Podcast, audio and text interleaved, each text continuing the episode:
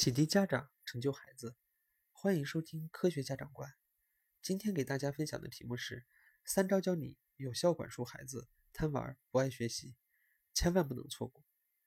家长最爱对孩子说的一句话就是：“你就知道玩，不知道学习。”许多家长把孩子玩看成是一种错误。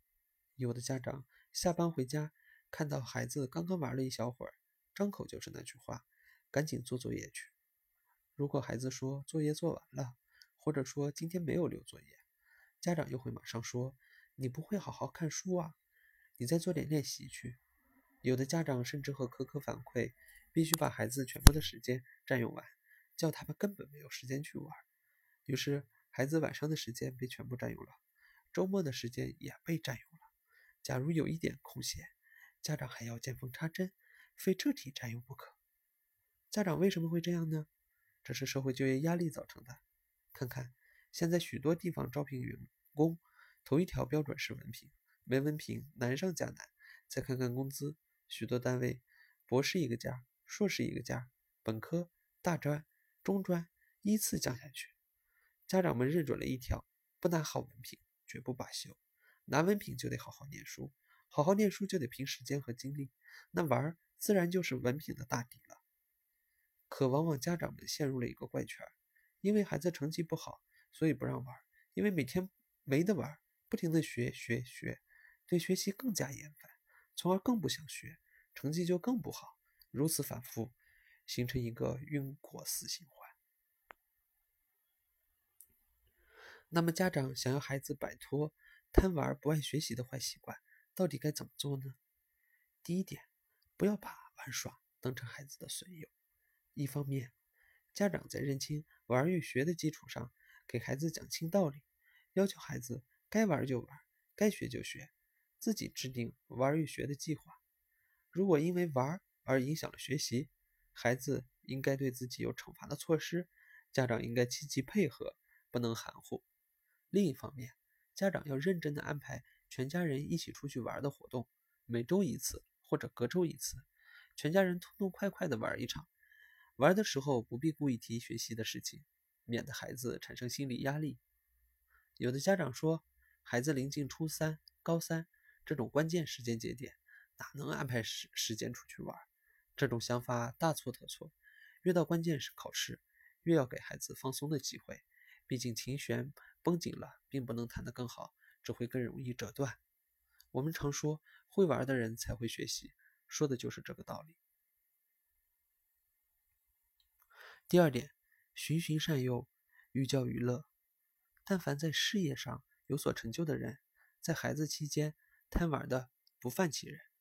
高明的家长都懂得诱导孩子，从玩出发，在玩中学，逐步建成从玩到学的转变。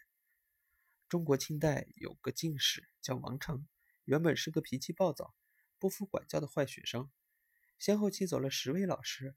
后来有个穷秀才毛遂自荐当了他的老师。与其他老师不一样的是，这位老师任凭王成在书房里边玩耍，甚至胡闹，即使他不来上课也不过问。有一天，王成玩的正高兴，忽然听到了一阵悦耳的琴声，他被瞬间吸引。当知他知道新来的老师弹的一手好琴时，就俯首帖耳的跟着老师学了起来。后来他发现新老师琴棋书画无一不通，于是他学了琴，又学习，再学书画，竟大半年不出书房。孩子贪玩，大多不愿按照家长的安排学习。上面故事中的这位老师，深知自己的学生是个贪玩厌学的孩子，他正视了孩子的特点，从玩出发，循循善诱，让孩子在玩中学，使孩子会玩。最终造就了一个这样了不起的人物。之前曾有一位妈妈，她就是运用这种教育方法，将一个孩子培养上了剑桥大学。这位家长说，孩子都喜欢玩，而且只对自己感兴趣的东西才愿意去钻研。于是，这位妈妈就针对孩子爱玩游戏的特点，每年都会给孩子买一款新的游戏机。但和普通的游戏机不一样的地方是。他买的都是国外版本的，比如日语的、英语的、俄语的。当孩子拿到爱不释手的游戏机，一心只想玩个痛快时，却被语言关难住了。于是孩子央求妈妈买国语的游戏机，这位妈妈就故意的使用激将法：“是你自己说想玩游戏，我也答应你了。那你不会玩就是你自己的问题了，看不懂你就自己学呗。这样以后你同学看见你玩的都是这种国外高配版的游戏机，多有面子。”于是孩子。就经常一手拿着字典，一手拿着游戏机，边玩边学。在妈妈的引导下，孩子有了充足的玩乐时间，有在游戏过程中体会到了学习的乐趣，不仅没有影响成绩，反而学习更加用功了。事实上，不论哪个孩子，一定都会有自己喜欢玩的东西。那么家长需要做的就是以孩子喜欢玩的东西为优，引导孩子。在玩的过程中学习。第三点，尊重孩子的兴趣爱好。孩子在成长过程中会产生对新事物的强烈兴趣，尤其是青春期的孩子，好奇心更强。但在生活中，我们常常发现，有的家长粗暴的强迫孩子放弃某些兴趣爱好，比如在《小别离》中，海是海清。饰演的妈妈面对升学的女儿和兴趣时，不容置疑的就会和孩子直接下命令：不许写小说，只能好好学习，任何事情都不能影响你的学习。这不就是大部分家长的真实写照吗？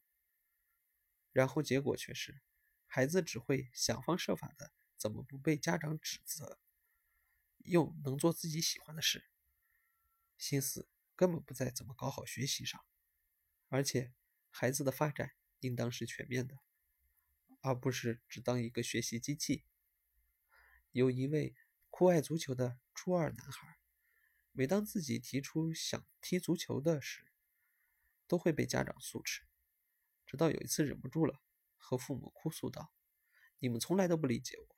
初中以来，我就没有出去看过电影、逛过公园，唯一的爱好足球也不让我踢了。”我的近视就是这么一天一天学出来的。